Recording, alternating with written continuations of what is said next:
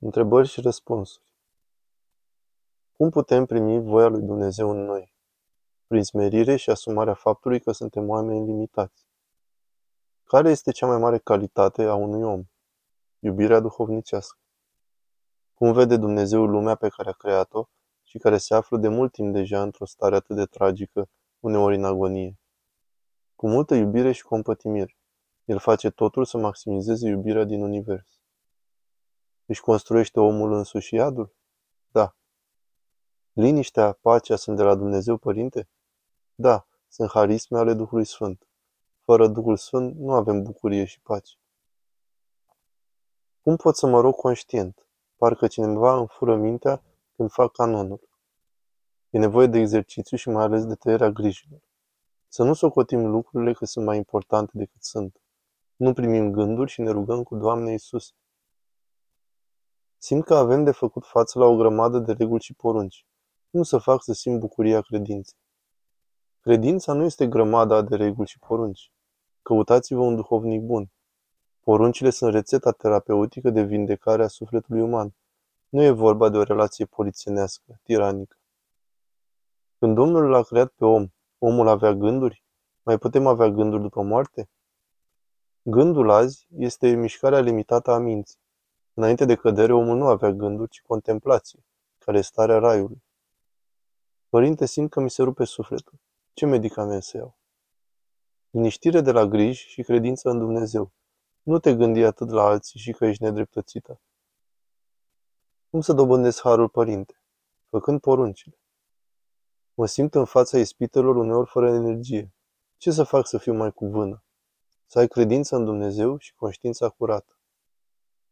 De ce când Mântuitorul îi vindecă pe bolnavi, le zicea să nu afle nimeni? Unora le zice să plece să spună cât bine le-a făcut Dumnezeu, iar altora le spunea, vedeți să nu afle nimeni. Erau persoane diferite.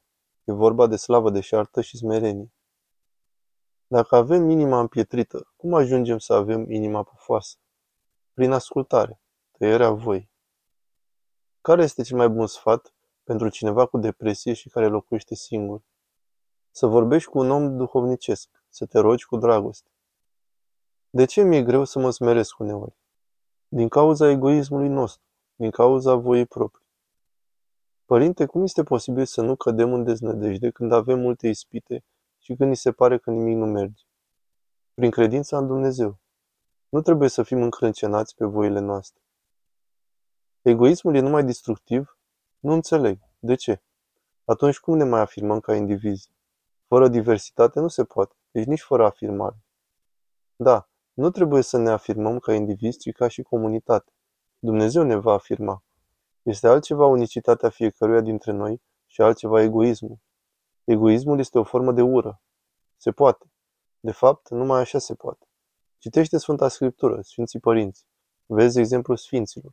Concentrează-te pe desăvârșirea ta și atunci Domnul te va scoate pe culme dacă ești far. Voința omului de îndreptare e suficientă ca Dumnezeu să reverse harul și să ne ajute să ne îndreptăm? Sau pe lângă voință trebuie și asceză? Voința este abstractă și moartă dacă nu facem faptele corespunzătoare. Oare de ce în tinerețe păcătuim așa mult? Lipsa de experiență și încrederea în sine.